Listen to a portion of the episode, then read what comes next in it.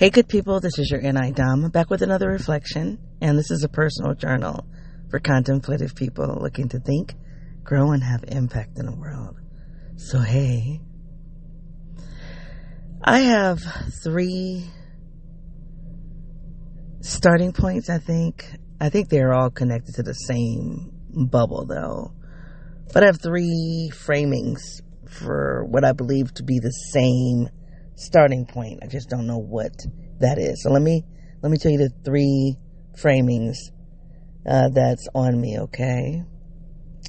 Last night I started writing a poem. I was out doing karaoke and I started doing a poem uh, entitled "The Grass Is Greener," and and I'm I'm maybe halfway done with it. it. And when I write, I I have to do what's called an ugly draft or what I call a shitty draft and then later I start like cleaning it up. So it's definitely in the ugly draft phase.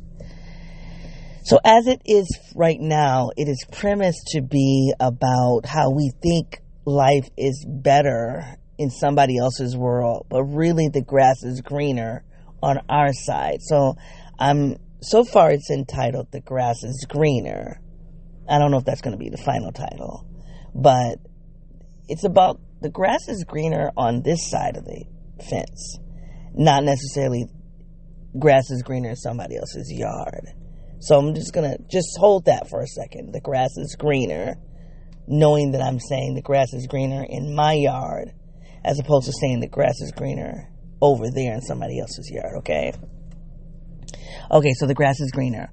The other thing is, um, I was um, like the last couple of days I've been I get into this mode where I like go out and do social and I go out and maybe have drinks or dinner or coffee with friends, but I stack it. And then I'm like, and then I go I kind of go in a bubble and I go into deep introversion after that. So then I can go weeks without hanging out. uh, so yesterday I, I hung out with one person and then the day before I hung out with two people at two different times. And all men. Um, yeah, that was good. And unfortunately, it's un- it's unfortunate I'm going to make this qualifier, but they were all black men. Um, just because I don't get a chance to do that enough. And so that felt so good. um, I do have white male friends and I, I love hanging out with them, but, um, it just felt really good. And anyway, so I hung out with three guys in the last three days, all platonic. And, um, so the guy yesterday, he gave me a saying I had never heard. And the saying was, um, the dog is sitting on a nail because he doesn't hurt. I don't have it. I don't have it quoted right. So don't look it up. He said it's a common saying. I have never heard of it. But this dog is sitting on a nail. And we all think that could be uncomfortable, but it's not hurting the dog. So he's not moving because it doesn't hurt. So we went into this conversation about this saying, and I, it made me think of another saying that I had gotten from this book called um, Essentialism. And in that book, the author says, if it's not a hell yes, it's a no. Like when we try to make decisions and we're like, oh, I'm, I'm on the fence. And, and he's saying, if it's not a hell yes to that thing, like a hell yes, then it's a no. It's pretty simple. That's not an e- that's uh, that philosophy is awesome, but it's not easy to always apply. So those are the three things. If it's not a hell yes, it's a no. The dog is sitting on a nail because it doesn't hurt, and the grass is greener. All of those things I think connect to one bubble. And that's what I'm going to process on the other side of the disclaimers. Hey, if you're new to this project, this is a personal journal where I process my inner and my outer worlds I do so by using personality theory. The two theories that I use the most are the Myers Briggs and the Enneagram. Pushing those two systems together, I identify as an INTJ8. I also identify as an African American woman from a lower socioeconomic background. Um, this project is unedited, is unscripted. To know more about it or me, feel free to go to my website at yournidom.wordpress.com. Okay? Let me do a little bit of housekeeping and then I'm going to get into this bubble that has three possible uh, starting points. We are, as of this recording right now, the one you're listening to, we are at um, 23 episodes for the season. I have two more remaining. And I'm going to do them all today. I did not think I was going to get to the last day of the season with three episodes to record. But honestly, when I do these reflections, they take they do take a lot out of me. I don't know how there was a time when I was doing 100 episodes per season. And I don't even know how I was doing 50 episodes per, se- per season. But there was a time when I was like, when I dropped down to 25 episodes per season, I'm like, how am I going to do it? I have so much to process. Well, one thing that has been happening, um, and I think it's because I did drop down to 25 episodes per season, is that I've been doing using my creative energy in different ways. So, I've been writing poetry. Um, I've been writing essays. I've kicked out a few this year. Um, and I've been doing using my creative energy for my business. And when I was kicking out all those episodes, I really wasn't using my. Uh, that's where all my creative energy went. Don't judge me for that, but it's true. Like whether it was good or bad, that's where a lot of my creative energy went. And so, um, I was thinking, uh, last, well, I was going to say last night, but so last night I went to bed early, like seriously, maybe about three or four o'clock in the after- afternoon. And then I woke up and, uh, I woke up at about 12:30 in the morning. And I was like, let's go do some karaoke. but anyway, um, I was thinking about this um, episode I listened to on a husband and wife's ep- uh, podcast. That's the one that's called Personality Hacker. And they had this guy. I always struggle with his name. I don't know why I want to. I'm not going to even try. I always struggle with his name. But he's somebody that, if you listen to that podcast, you know that they, Dr. Dario Nardi or something like that they and he's pretty good, and I believe he. I'm almost certain he's an INTJ. And what I love about him is that he doesn't fit the stereotype of the INTJ. And I'm like, yes. And he defends that. And anyway, so he's, he's, he's, he's really good. But anyway, so he's been in his research, he's been talking about these subtypes and, um, and, uh, so all of the 16 personalities have these four, excuse me, these four different, uh, subtypes. And, um, and anyway, so one of the subtypes is creative, uh, something like like a creative subtype. I don't, I probably don't have it right exactly, but um, I've talked about this a couple of times, so you have to go back and listen to some other episodes. But anyway, as I when I listened to that, there were three three out of the four I resonated with a lot. Now the fourth one, I could say, yep, I can see when I've done that, but I never lived there. I've never lived in that fourth subtype. But these other three, it was confusing because I've been I've lived there a lot. And so I'm like, well, which one is my primary one? Which is which subtype is primary for me? I do not want to fall into a rabbit hole, so I'm not going to get in there. But one of the subtypes is the creative subtype, and um, one is a dominant subtype, and then one is kind of like um, more integrated, where this this particular subtype has access to can access a lot of the cognitive functions because of you know life experiences and work and, and, their age and all of that. So naturally, being 52 years old and a person that has been in leadership and I've had to and and and as an educator, um, educating different demographics and different populations. I don't have the luxury of going, I'm an INTJ and INTJs don't do that. So I have not had the luxury of being in a box. And being that I'm an INTJ and effectiveness is important to me, um, I've had to stretch myself. Forget my comfort zone. If I'm about being effective and the people I'm serving requires me to be something else, then I, I stretch myself to do that. Now, just like a rubber band, I can stretch, but I always come back. And so, anywho, um, anyway, anyway, So one of the subtypes is um, like kind of like a creative subtype. So yesterday or early this morning when I was out, I was like, yeah, I really, really am creative. But my creativity, and it has taken on different forms. So I don't think I've had the luxury of being able to say, I'm creative in this one way. Literally, I've been creative in different ways. I write poetry. I um, develop curriculum.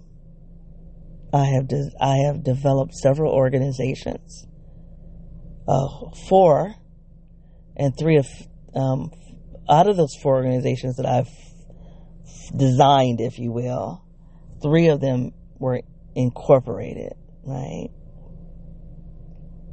When I was a young girl, like four, I would put on these little shows for my family. I would design, I would um, um, direct, and what do you call it? Not engineer, produce shows, um, and I would write songs, and um, and I think being an educator, like I said, develop curriculum and all of that. I've written books, right? So all of that is creativity and um, in when I turned 40, which is 12 years ago, um, I started doing karaoke, and um, which was a really big stretch for me to be in front of people. And I'm not a singer; I sing okay. I literally sing okay. But I was my sister is a singer. She sang. She doesn't. She doesn't sing. She sings. she is really, really good. I always say to her when she sings, like the angels come out and just like sit at her feet. She's really, really good. So I don't sing like that. I'm good enough to do karaoke. And so, but one of the things about karaoke of like getting over stage fright, right? Getting over my insecurities of not being the singer that my sister has, like all of these have been stretching points for me. Um, I have been forced to learn how to perform, which is really a challenge because like they're probably like you you performing like you can sing but baby you can't sing. Doesn't matter uh, you know really learning how to perform. And for me performing really isn't about and i know that i shouldn't say this if you're a real performer you're probably like i got it all wrong and i know that i do but for me performing isn't about the audience. It should be probably but it's not. For me, performing is about expression. And in that performance and that, just like with all of my creativity, I get to express something. I get to get something out of me. So anyway, I think it's safe to say I'm a creative. Okay. Um, so, um, I was writing this, um, I don't even know why I went down that rabbit hole, but, um, that's kind of what I was thinking about last night. I'm really creative as I was sitting there waiting for my turn in the rotation of, of karaoke. If you've done karaoke, you know that there's a, a rotation. And uh, I simply was like, oh, while I wait, let me open up my writing app on my phone. And I started writing uh, The Grass is Greener. So that's a that's a really good place to start entering into this reflection. I think I just told you all of that is uh, to say that um, I am a creative. Um, I think it's hard for me to reconcile that sometimes because we think of creative as like poetry, visual arts, performance art. Um, we don't always think of creativity as um, developing curriculum um, developing programs, developing businesses, right? I think of that as more innovation, but I mean, you can't be innovative if you're not creative. So it is what it is. Um, so anyway, so so the grass is greener. The dog is sitting on the nail because he doesn't know because it doesn't hurt. And if it's not a hell yes, it's a no. And you're like, how do these come together? And so let me just back out of these three sayings and let me just tell you what's been on my mind. Where let me tell you what the bubble I think all of those sayings um, are related to. So um, I think I said we have three, two. So we have three episodes, two after this one, and I got to do it all in one day. And um, I still struggle with that concept because, like, I'm like, I, I hate having to do three in one day. I really do. But it is what it is. That's where we are. And one of the things that I do at the end of every season, particularly when the season ends in December, is to think about goal setting and to reflect on the year. So I think about where I've been for the year and I think about where I want to go. So those three sayings are coming out of that bubble of thinking about where I want to go.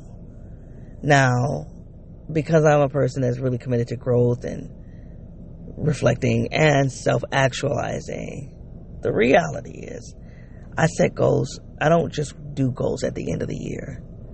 I follow a teacher and educator schedule, so the academic year ends in June. So a lot of times I set goals for the summer. Then when the school year begins up again in January, um, in in um, September, I set goals again. So there are different points throughout the year that will inspire me to set goals. But this one that the, the season we're in now, where we wrap up the year, and we say, okay, where have I been? Where do I want to go? And one of the things I do, and I have done this in the last week, is I've gone back and I started consuming a lot of my old reflections from a year ago, particularly at the end of 2022, where they whether they were my audio reflections publicly, I have audio reflections that I do privately, and I do my writings, my journaling, and I'm like, okay, where was my mind at last year? And how did I do? With goals that I set, and how did I do with those goals before I started talking about setting some new goals? So that's kind of where I've been, and that's where I am. That's where I, how I want to focus this reflection. I don't want to commit. I don't want to lock myself into any goals. I just want to let you know that as um, in my final three episodes, and as today is the last day of 2023, unfreaking believable. That's where my mind is at. Like, are you really moving forward? Or are you just reflecting? This is, excuse me, I have to challenge myself every year. People set New Year's, people don't like setting New Year's re- resolutions. You know why? Because those people don't achieve them. But I'm not that girl. I set re- uh, resolutions and I really work hard to achieve them. And most of the time I do. But when I don't, and there are times when I don't achieve them, I have to go, what? What is that? So this time last year, I was confronting, I was dealing with that job I was in the middle of it. We didn't know it was closing at that. At this time last year, we didn't know it was closing. I think we've probably found out like maybe a week into the new year that they, they were getting ready to try to close our organization. Uh, but but so before I knew it was closing, I still was contending with some challenges about the job. And you know, I've talked about this where the job felt so yummy, it felt so perfect, like it fit my personality. I felt like that job used more of my skill set. It it on the just on so many ways it was perfect, but it wasn't because I had to confront two things that were very new for me, two novel experiences that I had never wrestled with. So it's not like I had some kind of resolution about it, some kind of conviction about it. It was strictly brand new one of the resolutions, one of the convic- one of the experiences, one of the novel experiences was that I was on a three person directorship team, and I had never done that before. Either I was the the director, the boss, or I wasn't. Even if I was like middle manager, I was. But this time, I was the. I did. I wasn't the boss and you and that's not i mean i've been in jobs before i wasn't the boss but what was difficult about the position and it was hard for me to admit that it was difficult but it really was difficult what was difficult this time last year was that my boss saw these executive skills and talents that i had I wasn't in the executive role. So while we were on this three directorship team, she actually was the senior director. And I and she wasn't even the executive. Like she didn't really have executive decision making. So it was this really murky place of having somebody seeing that I had these executive level skills, being excited to use them because maybe the year before that I had resolved in my resolution that I'm not doing any more jobs that only use 80% of my talent. Because that's a hard thing. I mean, you know, at some point in my life, I would have been like, oh my gosh, I'm using 80% of my talent. And I, I really had to accept that 80% of my skills are, it's not enough. And if I'm not mistaken, I think I got that wrong. I think in 2021, excuse me, 2022, I was making a resolution that I must, if I take a job, I must use 80% of my talents. So for me, because I had gone uh, out after leaving leadership, and I'm not going to talk about my story about hardship and having to climb, you know, climb back out of, get back on my feet. But getting on my feet meant taking jobs simply because of the pay and not because of it could use my all of my talents. I mean, that's just the fact of the matter. So I think in 2022, no, 2021, yeah, I think it was 2021, I resolved, I'm not doing that again. I will not take another job that does not use uh, almost all of my talents, my skills. And I think I also had said at some point, nope, that's not true. I'm sorry, you guys, because I'm trying to cover two years right now. In 2021, I, I think I made a declaration that I will not take a job if it doesn't use at least 80% of my skills. That's what it was.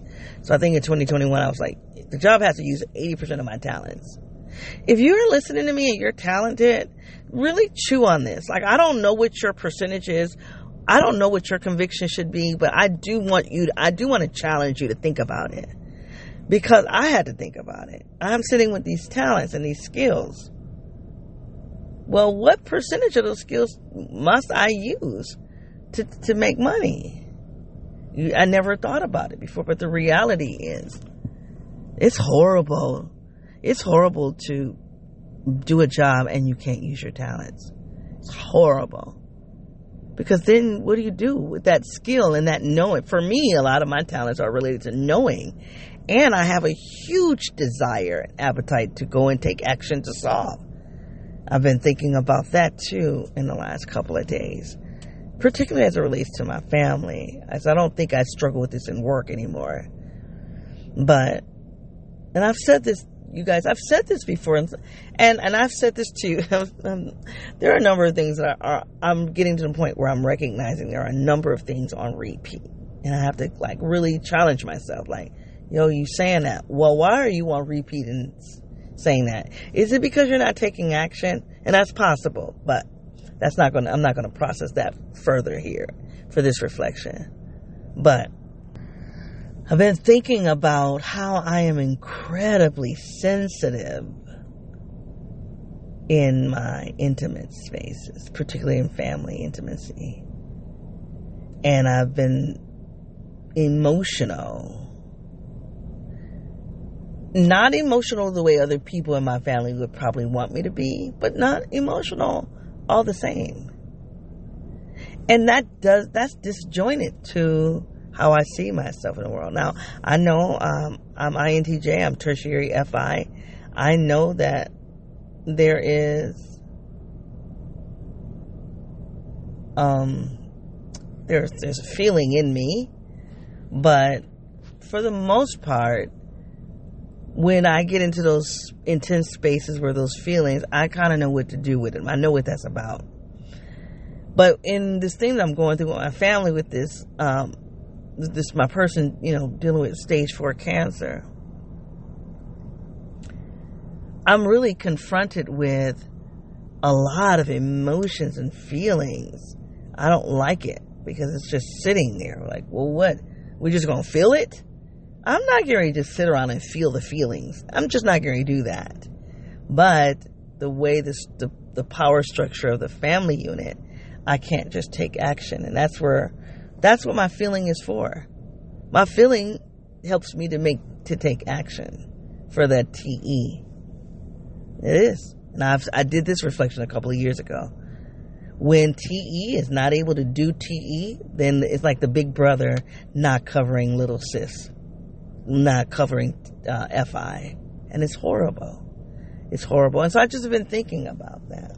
Like, yo, I'm not so, I don't have these feelings to just sit there and feel them. And truth be told, I think that in, in whole conversation about creativity, I think the, the, the fact of the matter is my creativity is, is driven out of feeling and, uh, excuse me, F-I and. Where, um, you know, I get to do the, the, um, the analytical side of me. And, um, and I told somebody recently, and I've said this to you guys before, when I'm crying, like when I feel so intensely and I'm crying, I write poetry and it's so sad and it's so dark. But that's me crying. Now, you guys have heard me talk about, oh, I'm having a FI sensation and I get a little emotional then. And, um, I'll, I do not have the time to do it, but one thing, if I had the time, I would go back and listen to all my episodes of when I actually break down and cry. Because I've done that, right?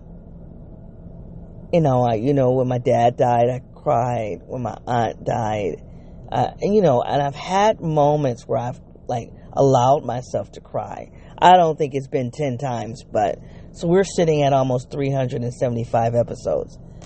Let's just say 10 times I've cried. I don't think it's been 10 times. I think it's somewhere around 5 to 7, but all the same. I have cried. Not like I've I've done more than like I literally have cried.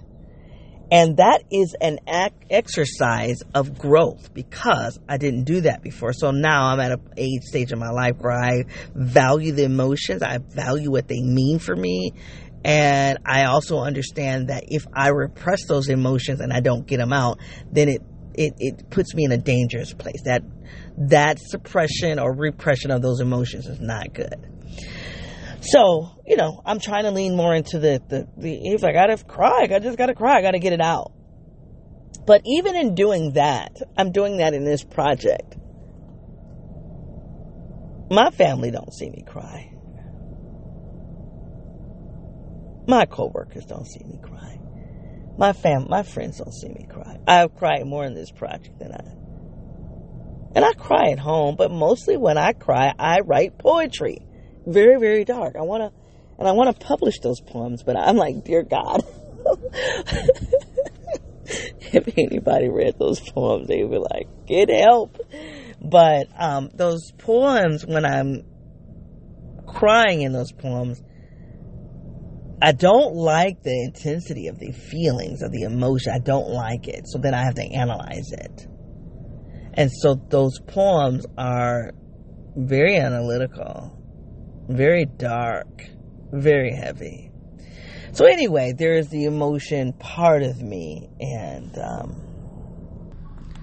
and I think all of that was um, said to just let you know, like there is that emotional side.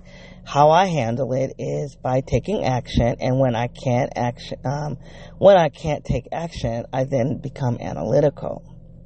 So as we're dealing with this uh, my person being sick, um, and and I'm learning that that not having emo not expressing emotion is really familial, and it's interesting because a lot of feelers are in the family, and I've been thinking. I mean, this is going to send me into another ha- rabbit hole, and I don't, I don't want to stay here. So, oh my gosh, this is going to send me a rabbit hole, but.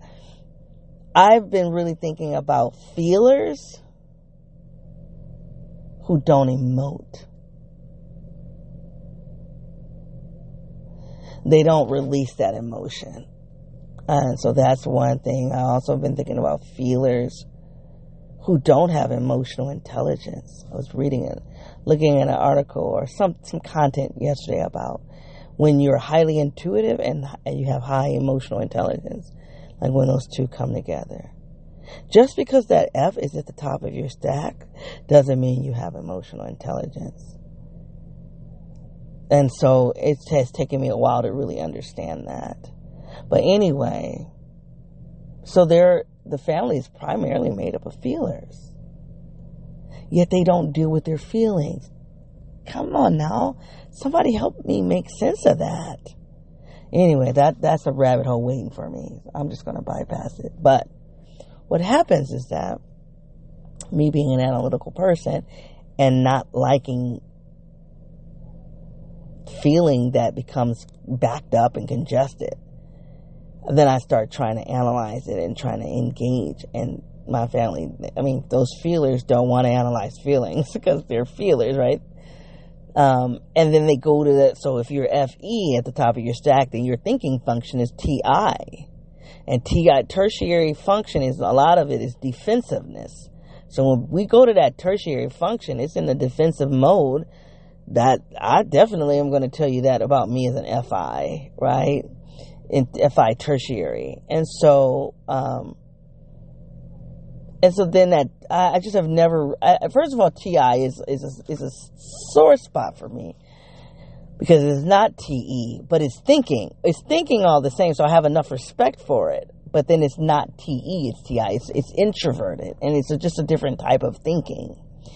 Um, but then when that TI is tertiary, oh my God. You know, we've been hearing a lot about the weaponization, the weaponization of the government, the weaponization. you know, you guys know I follow politics. So there's the weaponization of the, the, the Justice Department, weaponization of government, whatever. And, uh, oh boy. Anyway, I'm going to leave that one alone. But, but the weaponization of that tertiary TI, oh my God. Anyway.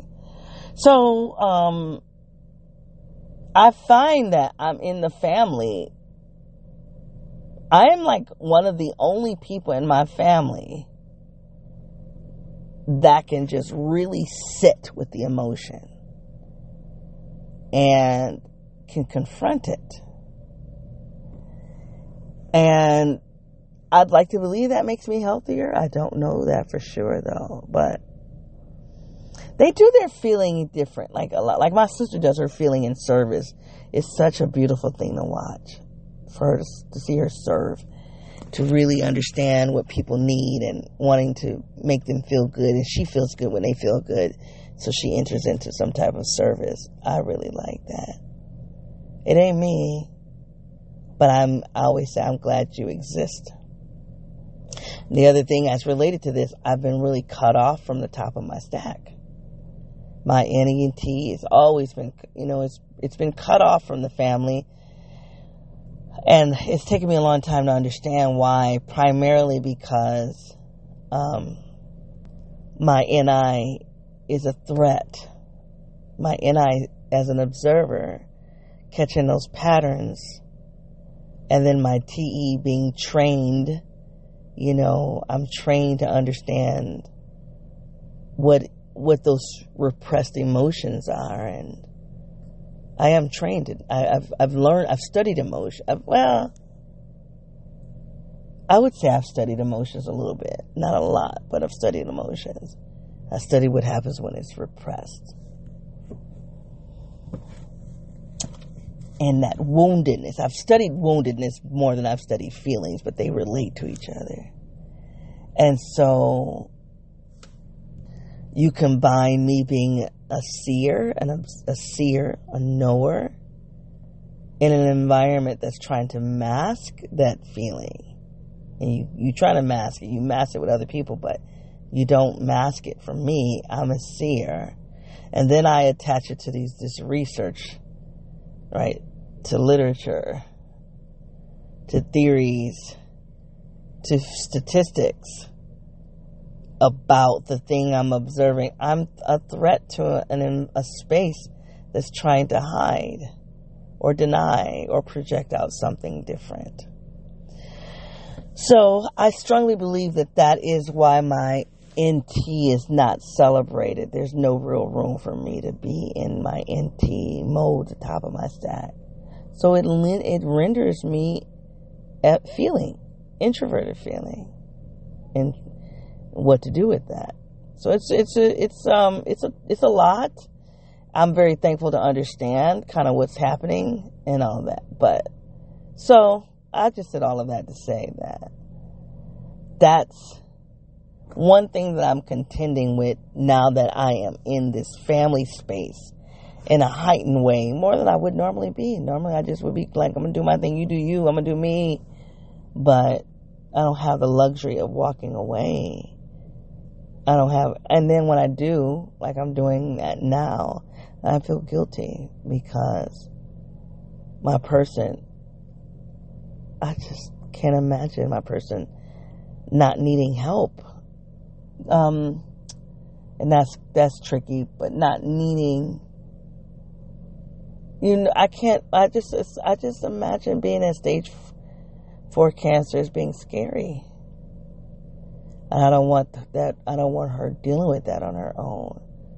But there's no dealing with it. It is a real. I've said all of this just to let. I think the bottom line of why I went into this ridiculous rabbit hole is it is very difficult to know that somebody is is facing a terminal illness. And you know, some people when they face a terminal illness, they have some level of peace and, and all of that, right? It's not that. And because of this my relationship with this person, because this person I was raised to see this person's most this person and their vulnerability, mm, weaknesses, because for the most part, I was that person outsourced that vulnerability and that fear and anger, outsourced it to me. Either blame me, yeah, most of the time, blame me for it. Blame me for not fixing it. Blame me for having the feelings that that, that individual didn't want to have. I, that's what I grew up with. So now I'm just grown up and I have the ability to be like, well, I'm not doing that. And I've done that. I've been, I've done self care where I'm like, I don't have to be in this space. I'm going to just go home and let, let you do the you. I'm going to go home and be in my own world. And, but one of the things you know, and, and, and people have walked up to me and said, your person is so strong. And I don't want to take that away, you know, like, like it, as a person that prides myself on being strong, I wouldn't want somebody to come around and be like, yeah, you, she thinks she's strong, but she's really weak, right? I mean, even if that's the case, that wouldn't feel good to have somebody say that. So I don't want to do that to someone else. But the reality is, I don't know. I, I, I, and I have felt a little guilty about this. So when people come up and say, you know, they talk about my person and kind of what's been going on, and it's getting bad, y'all. It's getting really, really bad. I don't even talk about it, do I? It's bad. So when people walk up to me like, oh, she's so strong. I've had feelings about that. And then I've had feelings about the feelings like, let let her have that. Let her have that strength. And my thing is, man, I just really want you to be strong. If that is what you aspire to be strong, I really want you to have that. I just genuinely want you to have that. But I don't want you out in the world projecting strength. And then when it's just the two of us, all of that comes out and you weaponize it against me. Case in point, I'm going to derail because I got a story about that illustrates this point perfectly. So today is Sa- Sunday, New Year's. I mean, excuse me, it's the 31st. It's Sunday. Earlier in the week, I believe it was early in the week. Or maybe it was maybe it was a week ago. It doesn't matter um, family member was having a birthday party at a at a at a club, a, par, a bar, or whatever, and we got invited. I was gonna go. I don't usually go to those things, but this person, just my relationship with this person, I wanted to go and honor that. And um, I got it was my sister kind of was like reminding me, don't forget we got this place to go to because my sister was in town. So I'm like, okay. So I drive to where my sister is at, and she's in the house with our person. And I said, Is she going? I said to my sister, I said, Is our person going? And my sister said, I asked her, and she said no. So I was like, okay, now this is this is a, this makes another point how I was raised to feel responsible for the emotional well-being and the emotional physical well-being of the person like i was that burden was put on me and it's sucky because it's a burden that was put on me that i rose to the occasion and then there's no community to recognize that celebrate that affirm it or to even say hey you shouldn't have been doing that so it's an unrecognizable accomplishment it's an unrecognizable unre- uh, achievement and you know if a tree falls in a forest and it doesn't make a sound. It's good. How does the saying go? If the tree falls in the forest, how does that? I don't even remember how that saying goes. Something about if you don't hear it, did it make a sound? I'm gonna have to look that up. But that's the point. So nobody's acknowledging the work that has been put on me and that I rose to the occasion to do as a child, as a teenager, as a young adult, middle age, right? No one knows that. And so am I not doing it? If you don't get recognized for doing a thing, it can be it can be easy it's easy to go into a question of going, did I do it? Am I doing it? Am I achieving? If achievement is not recognized, okay, here it is. If achievement is not recognized, is it achievement? Okay. I'm going to actually start trying to wrap up because, like, I have gone somewhere in this reflection that I didn't.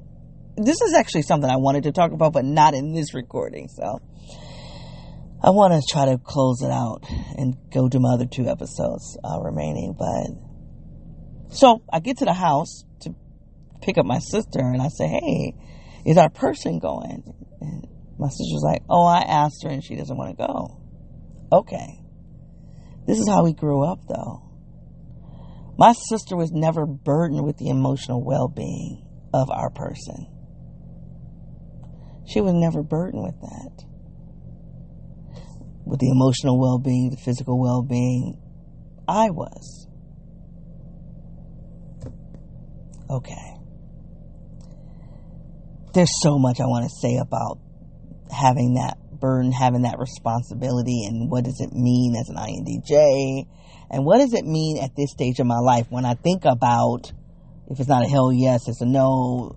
The dog sitting on the nail won't move because the nail doesn't hurt. Damn, that's deep. And what was the other one? I, I had three. I can't remember. One was about the nail, the hell yes. Oh, and the grass is greener.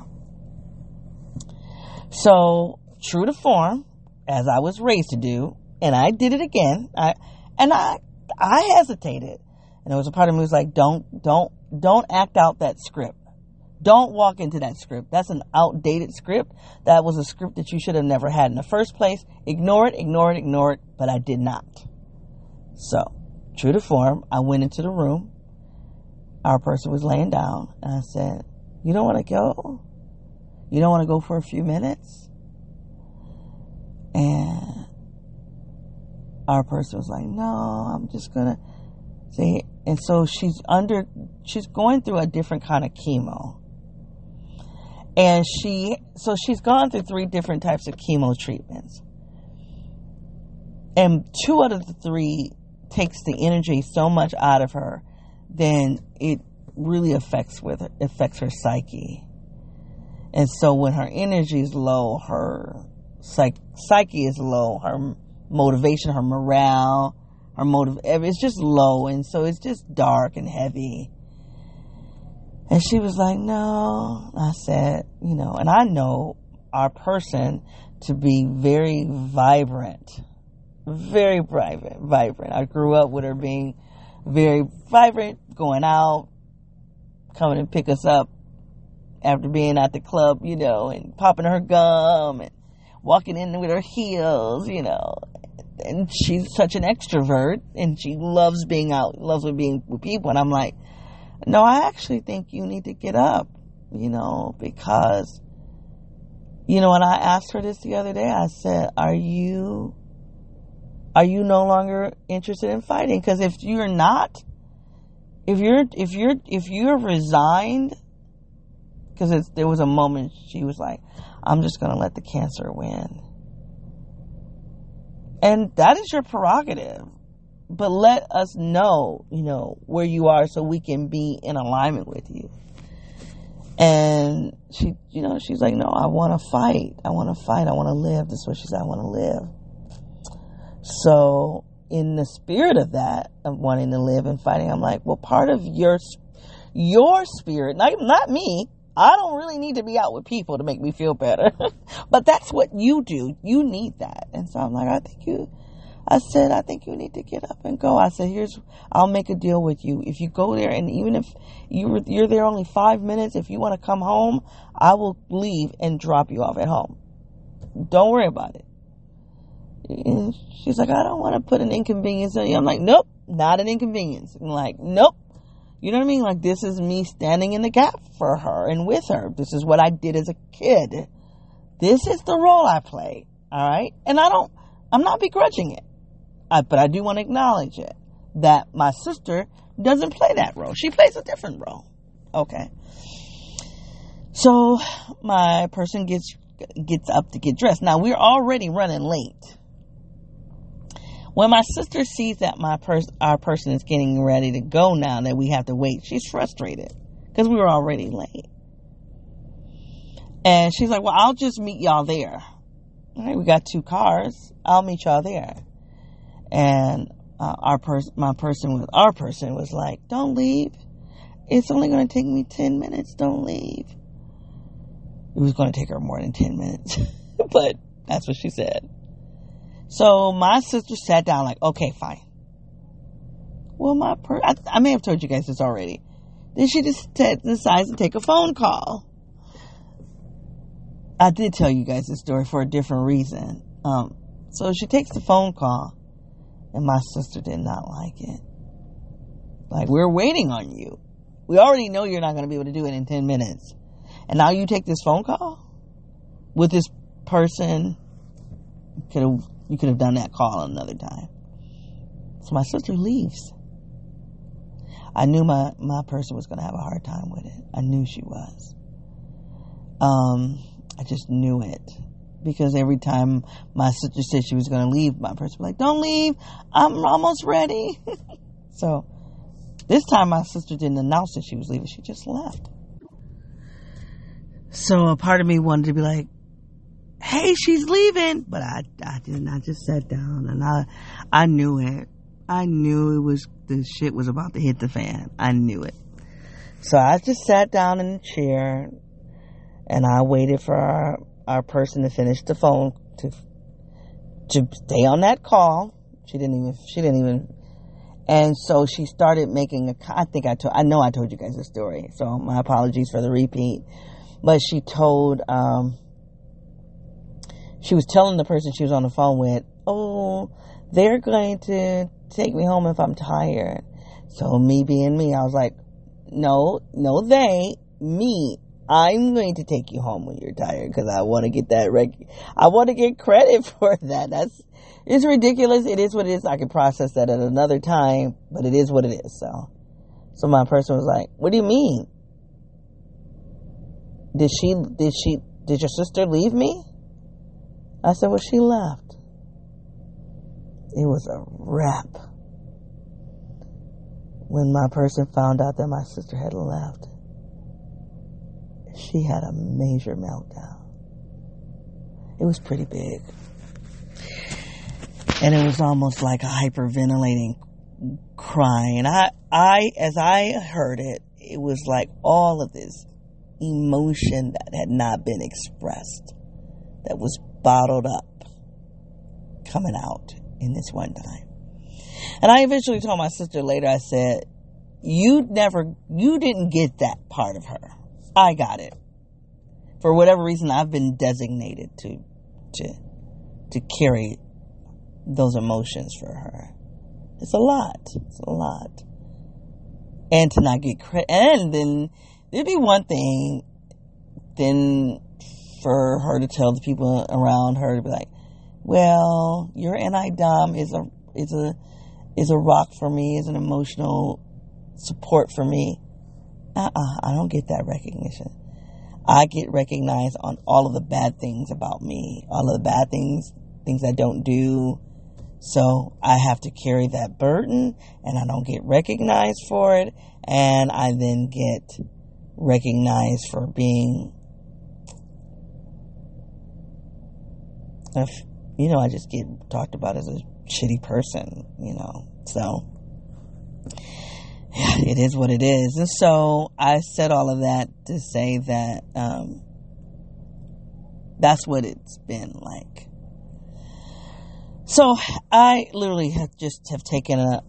I just think I should name this episode "Emotions," right? Because I've just been talking about my relationship with emotions, and I think it is familial because they there is no recognition of the pain point. There's no recognition of the of the suppression and the projection. It's none. It's none of it. None of it. No, nothing.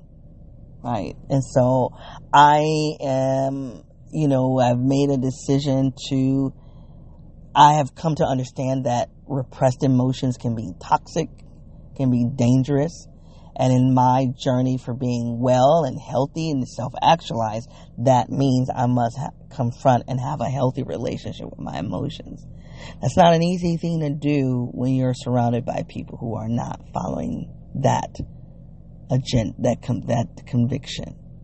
So it is what it is. So, so that's, that's something that I don't enjoy. I don't enjoy it. And I think if we weren't in this season, or we I don't I don't have to sit and be the carrier of the emotions, the the carrier of the emotions, the analysis of the emotion, and uh, it's a lot. It really, really is a lot. It was not an easy thing to listen to my person break down in a state of deep helplessness and all of the helplessness of having, being, having no control over cancer and while it's taking control over you. And um, I had to be there, I just had to be the one to bear witness to that and to feel all those feelings. And this is really related to my starting point. I don't know how to make a connection. I definitely know I'm talking about what I, I know what I'm talking about right now relates to those three starting points. I just don't, I don't know how to make the connection right now. So just, if you're like, how does this all relate? I really, really believe it relates to the nail, the dog sitting on the nail and the, the grass and the, the hell, the hell yes starting point. But I know that one of the, I don't, hold those feelings in the world. When I'm inter- interacting in relationships, I shut it off. That's a lot. That's a lot to be responsible for. I'm not going to be responsible for that. So, in my liberated self, I'm going to set my own healthy boundaries and I'm not going to be the carrier of your emotions. So, I shut it off. So now I'm in relationships, almost emotionless and it's easy for me to tell people I don't I don't recognize those emotions. And for the most part I don't. But I think my TE has trained is trained to not recognize it. So but then when I'm at in the family, then I'm the one that's carrying it. And I don't I don't like it. I don't like that. And I don't want to be the one to carry it. At all. I don't want to, but I don't know I don't really know what to do with it. I, I, I, I, a part of me is like, well, do what you do with everybody else. Just ignore it.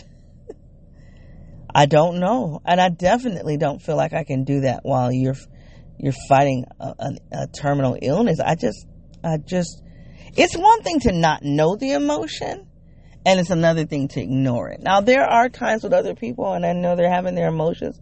I don't give into that. I just ignore it. I'm like, that's you. That ain't me. I ain't responsible for it.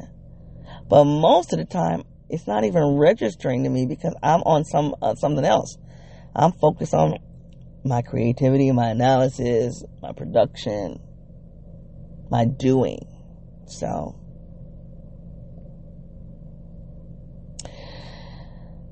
so let me try to talk about those starting points and see if I can make the direct connection. If not, it'll be just really weird. Like, what the hell?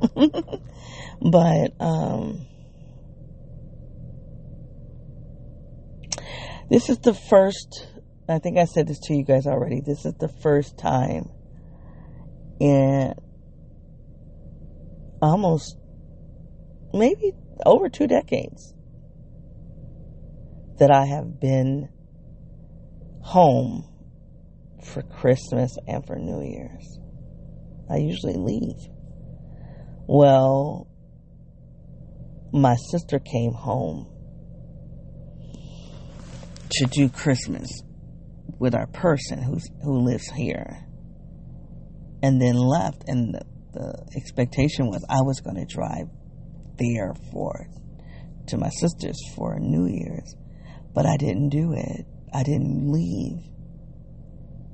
Partially, it's just a very weird time in people's unexpressed emotions. That's not true. Unacknowledged emotions, but it's being expressed in a very unhealthy way. So I didn't go and, uh, so my sister called me actually yesterday and she was like, Did you get on the road? I said, No. And she was like, I thought you were coming. Actually, we, this is a text exchange. And I said, Well, I was going to come. But it doesn't, something feels off. It doesn't feel like it's felt in other years, like, oh, are you coming? Like the invitation didn't, I didn't feel the invitation the last few times I've been there, it hasn't felt welcoming. You guys know I spent two episodes talking about being left. you know what I mean? Like, so I'm like, what are you going to do? You going to drive there and have more of that? No. Mm-mm. So I went, I just, I was like, well, if you can get up in the morning and you can get, you can pack and get on the road, you're fine. But when I got off the phone, when I got done with that text exchange, I was like, no, no, just just go and do karaoke. And let's just bring in the New Year's with you. Just you owning you're about to set some resolution. You set resolutions every year, and the resolution that you set last year, and I didn't finish this, but the resolution that I set last year is, you know, it's like lifestyle. I think I called it totem living to be that woman. You walk into the new year and you own it from day one. Usually I'm out of town for about a week or so. And then I'm like, when I get home, I'm going to start this New Year's resolution. And something was like, no, you're going to start it from day one on the first because you are going to bring in the new year in your own world. See this this thing that you've been this role that you've been occupying, not occupying, that's got to stop. That's just got to stop. That's hard because I don't want my person to feel alone. So, my sister is just amazing in taking care of the physical stuff. The food. And I could I believe I could do that, but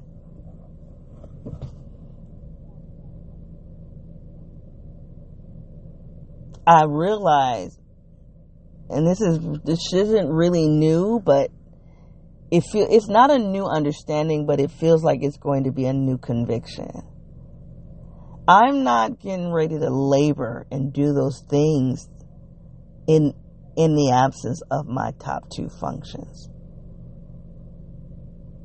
I'm not going to jump drop down to inferior SE and then labor in the in, in the sensory world, cut off from my top two functions as an NIT. I don't want to do that.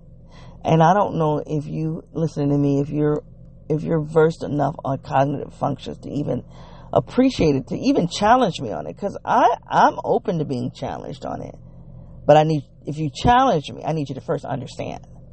See, there's a difference between understanding and, and agreeing. I need you to understand what I'm saying before you can disagree or, or even agree. I just need you to understand it. And understanding is that it's labor and it feels exploitive to to serve someone and not in service and not in service of your cognitive function of your natural wiring. It doesn't feel good, and I don't want to do it. But as much as I say I don't want to do it, I, what I want to do even less than that is to live with regrets. Because I do not want to be here a year ago from now, be, you know, acknowledging that I dropped the ball, that somebody needed, that my person needed me and I just dropped the ball. I really want to do the best that I can. I want to do it. I'd like to. I don't know what it's going to mean, but I every time I go to visit my sister, and I've been saying this, like I'm in awe of the life that she's built. I'm in awe of that. I'm very happy for her. And I'm, then I go to myself, well, why don't I have that? I used to have it. I mean, clearly I know how to have, um, make a point, um, arrange like play dates with people. Clearly I know how to do that. And, but something is different.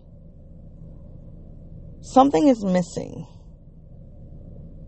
So I don't know. In some part, in some, and this is a, a, a conversation I had with guy number.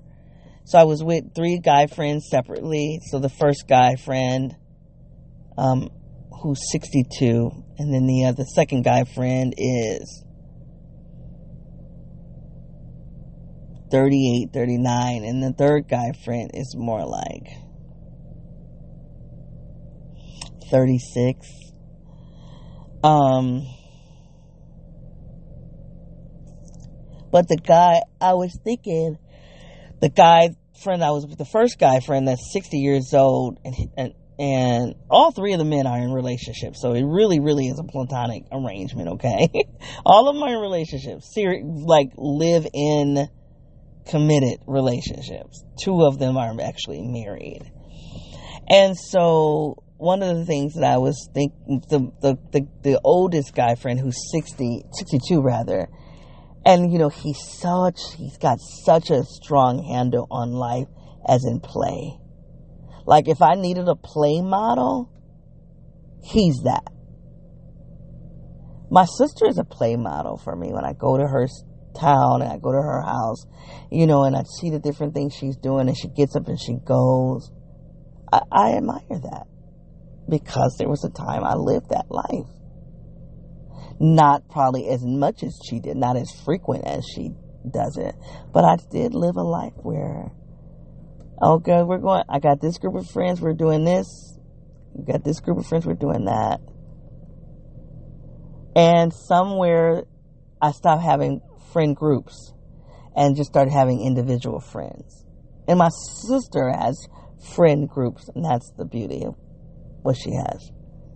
I really wish, now I do wish I had that.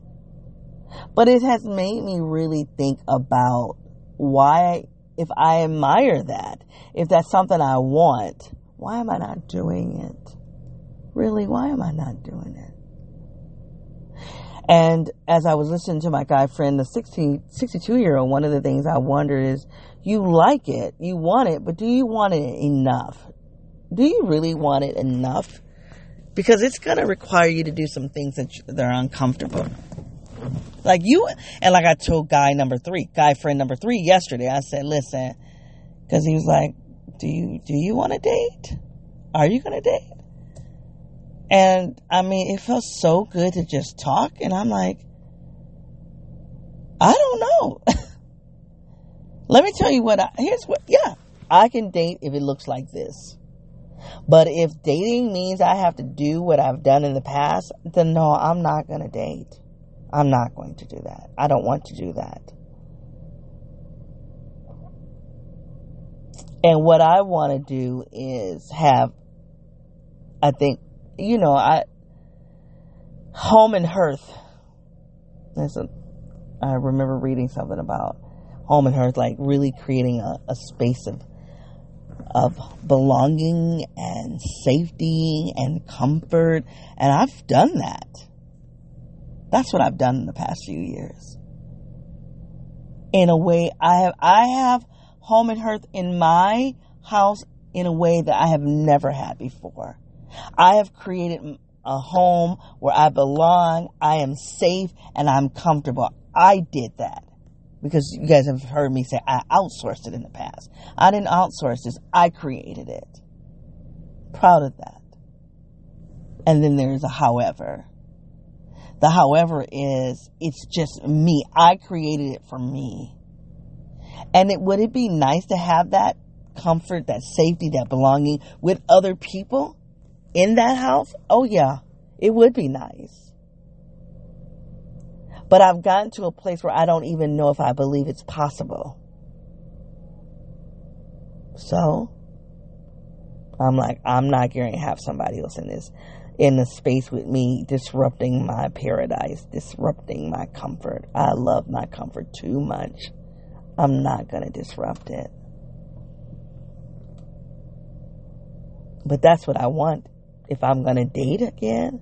I want to, date. and I don't think I need home and hearth where you're in my house 24 7 or I'm in your house 24 7. I don't want that. But you can come over, and when you come over, it feels like we are doing this safety, comfort, and belonging together. And when I go to your house, we're doing safety, comfort, and belonging together at your house. That's what I want. I don't know how to get it. I don't know how to encourage it. I don't know how to I know how to build it for myself. I don't know how to build it for someone else. I don't even know if I should build it for someone else. That might be the problem. Which speaks to this, these three entrance points. So, I'm talking to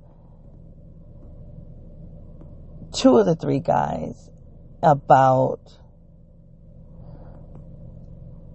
and they both and I the second one didn't didn't ask me a lot about me, which is really interesting. So the one they all three of them really were uh, high off their own supply. Like I noticed that like they didn't really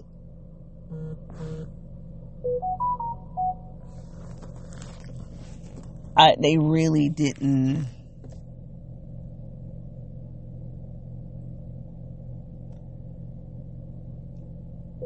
like how I lean in and I inquire.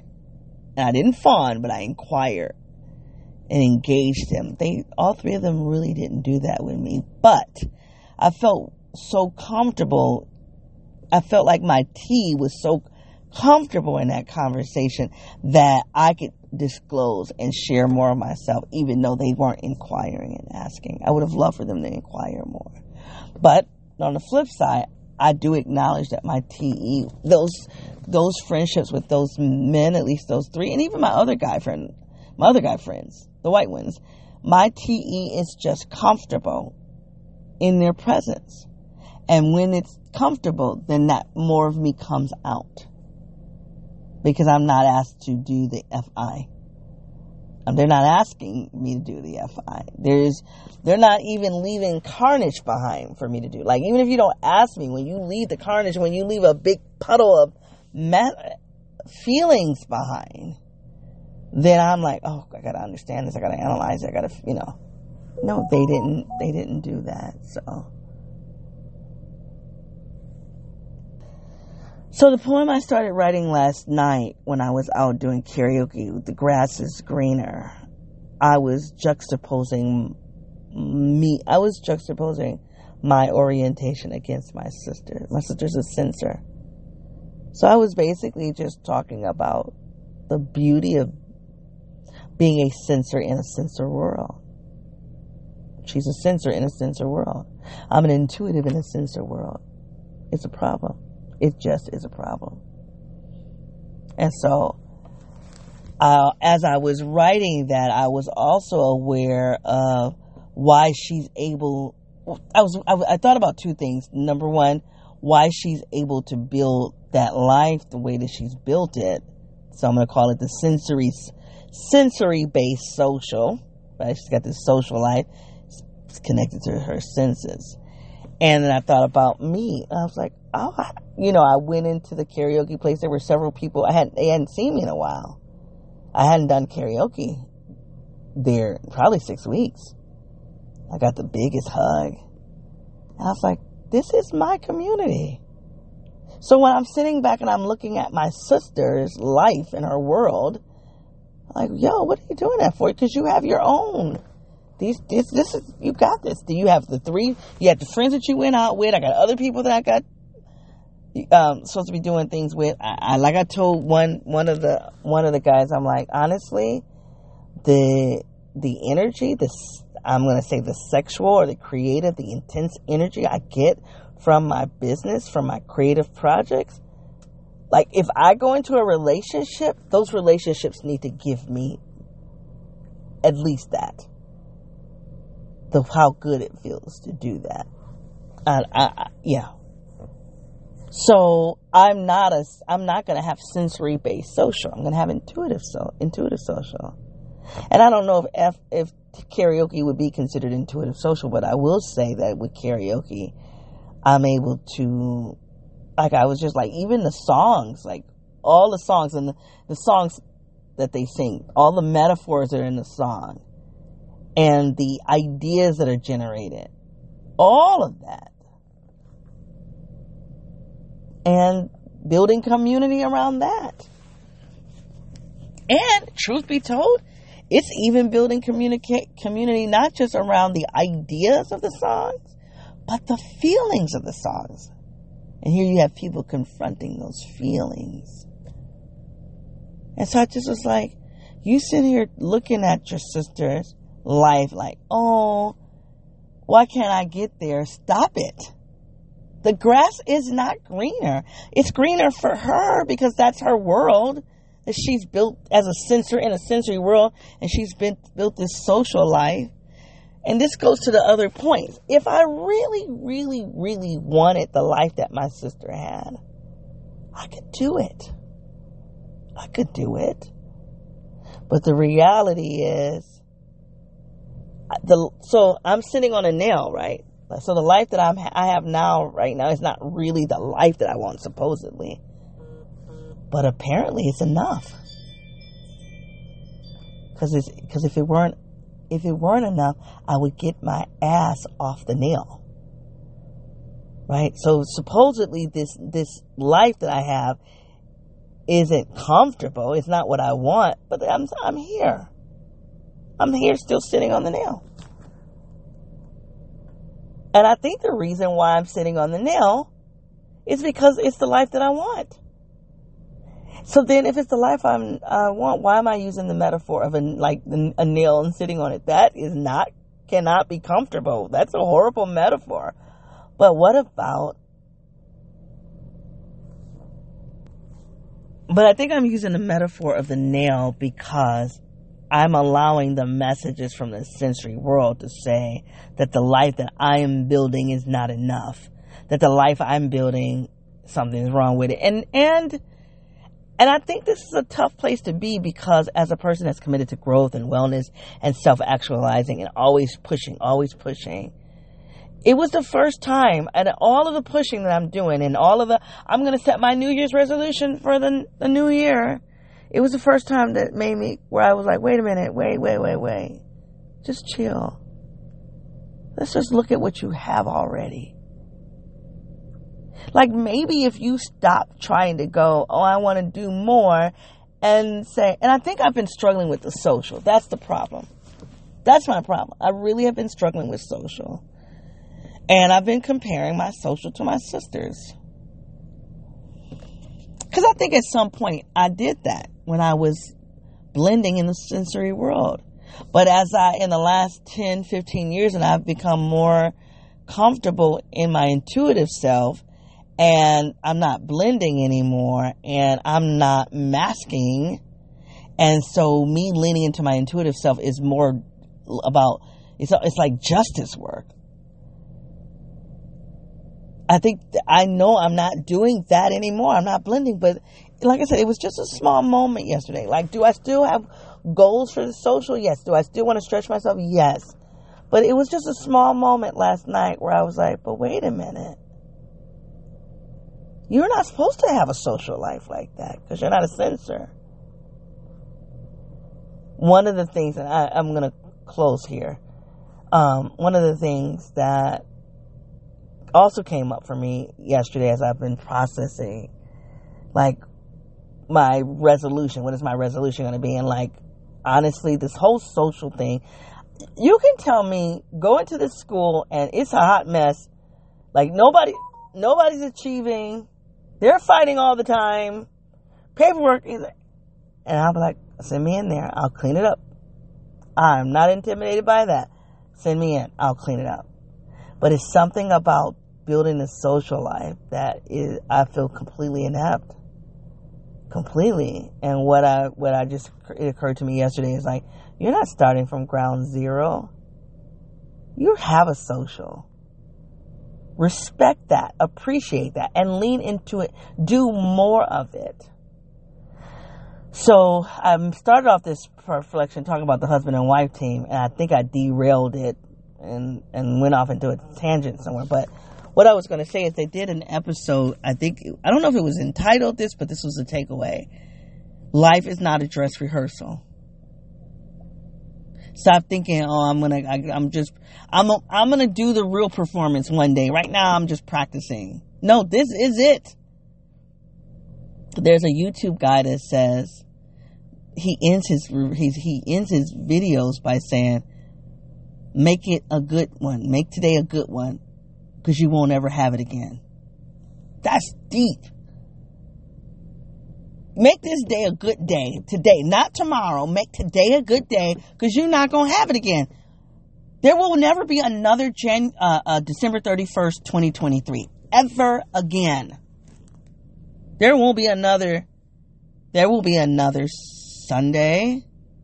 There will be another 31st. It'll be another January 31st. But there will never be another January 31st of 2023. Never.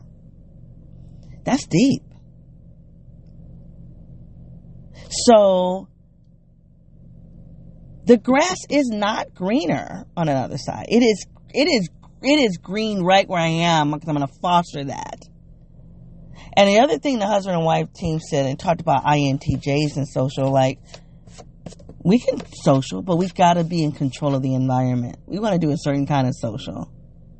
I used to have, I used to, well, not a lot, but I was, I hate that I lost this, but I went through a phase where I'm like, I'm gonna have parties. I think I told you guys, and then I would bring, I would have these house parties, and I would invite people from different parts of my life. I did maybe three of them. And I just, and I remember when I did it, it was like, it was monumental. Like, it was groundbreaking. I'm actually getting ready to have a party. And it was a little stressful because I didn't know if the people that I invited was going to like my form of partying, right? So I'm trying. So I did break down and I did Christmas Eve with the larger family. You guys know I said I wasn't going to do it, but with my person being really sick, we don't know how much time is left. And this is what she wants to do. So I want to spend that time with her. So yes, I did go and spend time with the larger family. And I brought out a game that I had, one of my games. Um, it's, it's a head game, you know, it's a thinking game. Um, from in my twenties. That's how old the game was.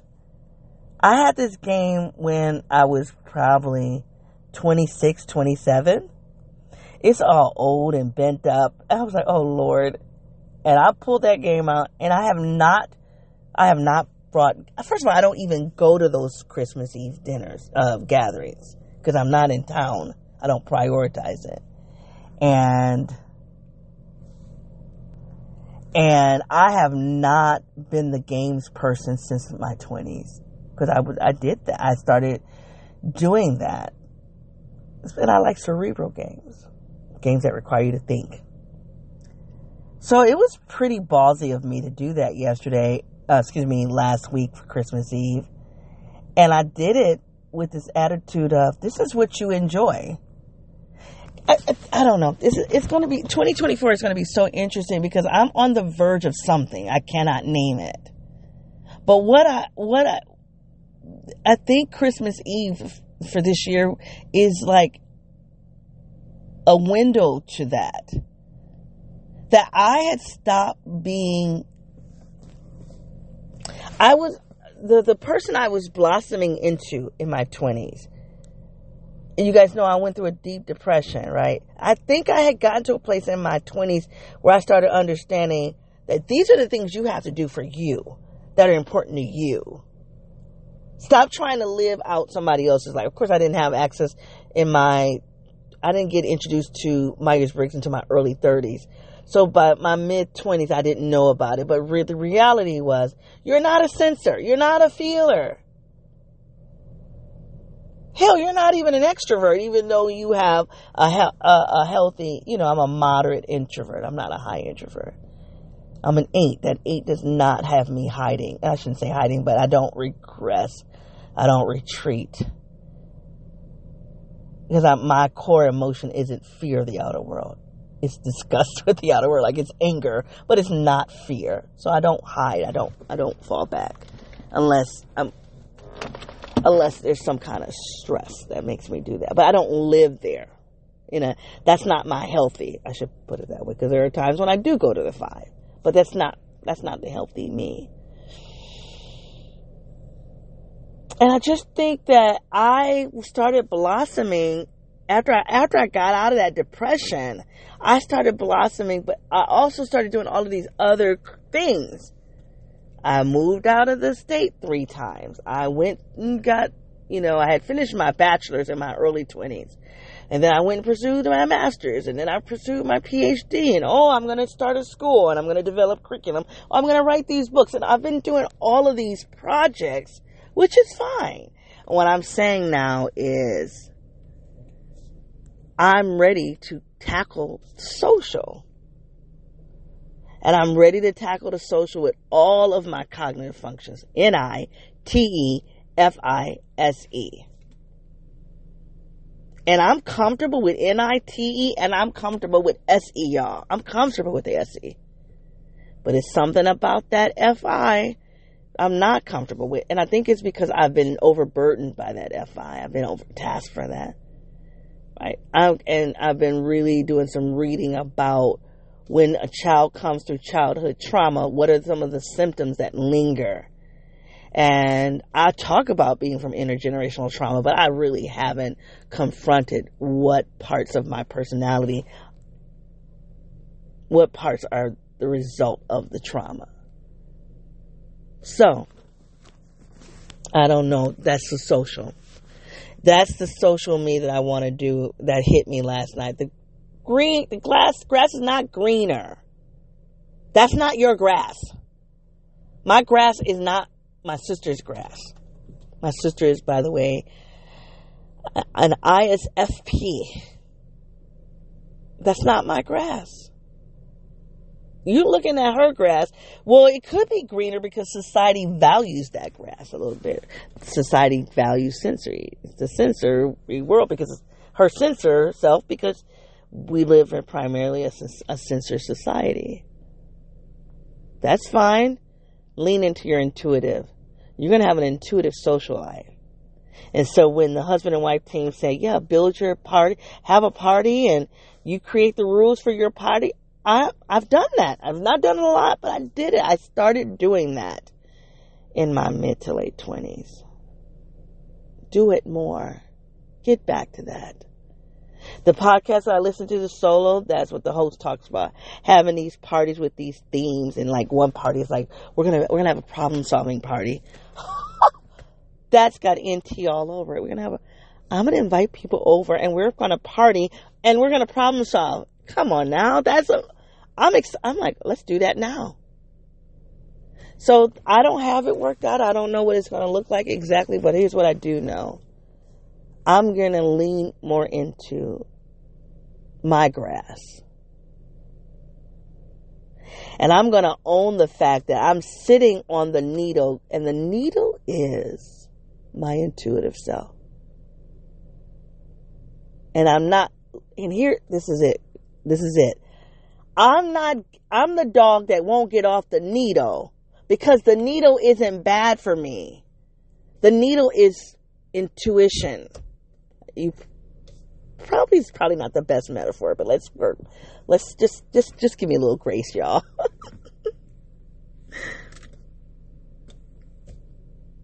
that that needle is not is that needle is intuition, and guess what? It's not an, it's not hurting me.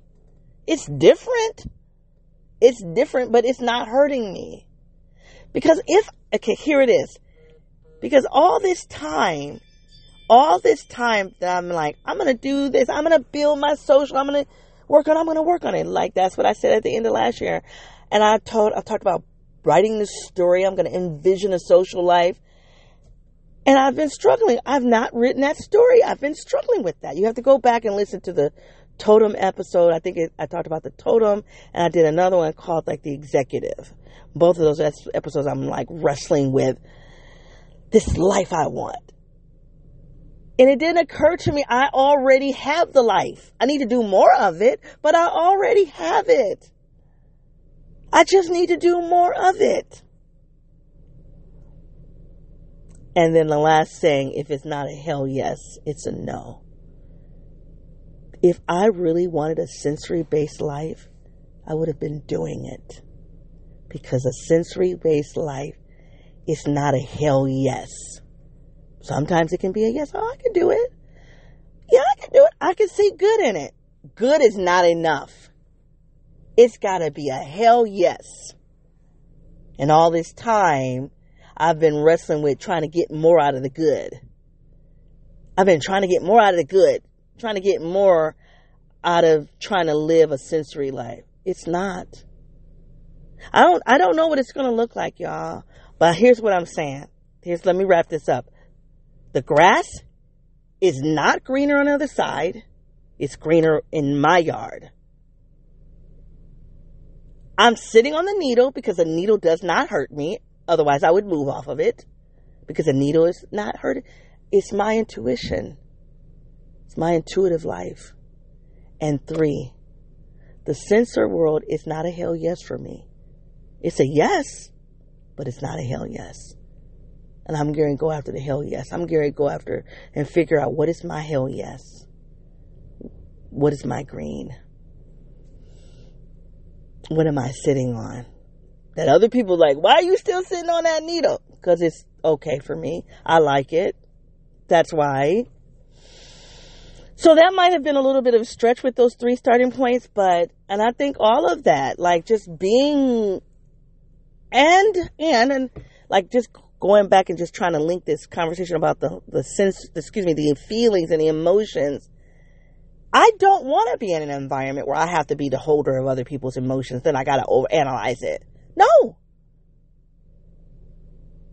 And I'm only back. I had already removed myself from that. I'm only back in it because my person is sick. And I think to this not not leaving town and staying home and bringing in the new year in the world I created is going to force me to do more of it. So I'm, I do not have the answer. I don't know what more is going to look like, but that's what I'm going to do. Hey, you guys, if this reflection has had any value for you, please give it a heart. If my conversation about, you know, being the holder of other people's feelings and, and trying to mimic and trying to accommodate other people's worlds and sacrificing my, your own, if any of that can uh, relates to a conversation you've had in the world, please take this link and share with those participants. If my moving about has caused some randomness in you, I'd love to hear it. You can find me on my website at yourinidom.wordpress.com, on X, yourinidom1, Facebook, and YouTube, yourinidom. Let me give you your assignment. What is your green? What is your needle? And what is your hell yes? answer that question. They might be all the same answers, but go through it. What is your green? What is your needle? And what is your hell yes? You guys, it's been a pleasure hanging out with you. I'm coming back for two more episodes. But until I do, be well. Bye.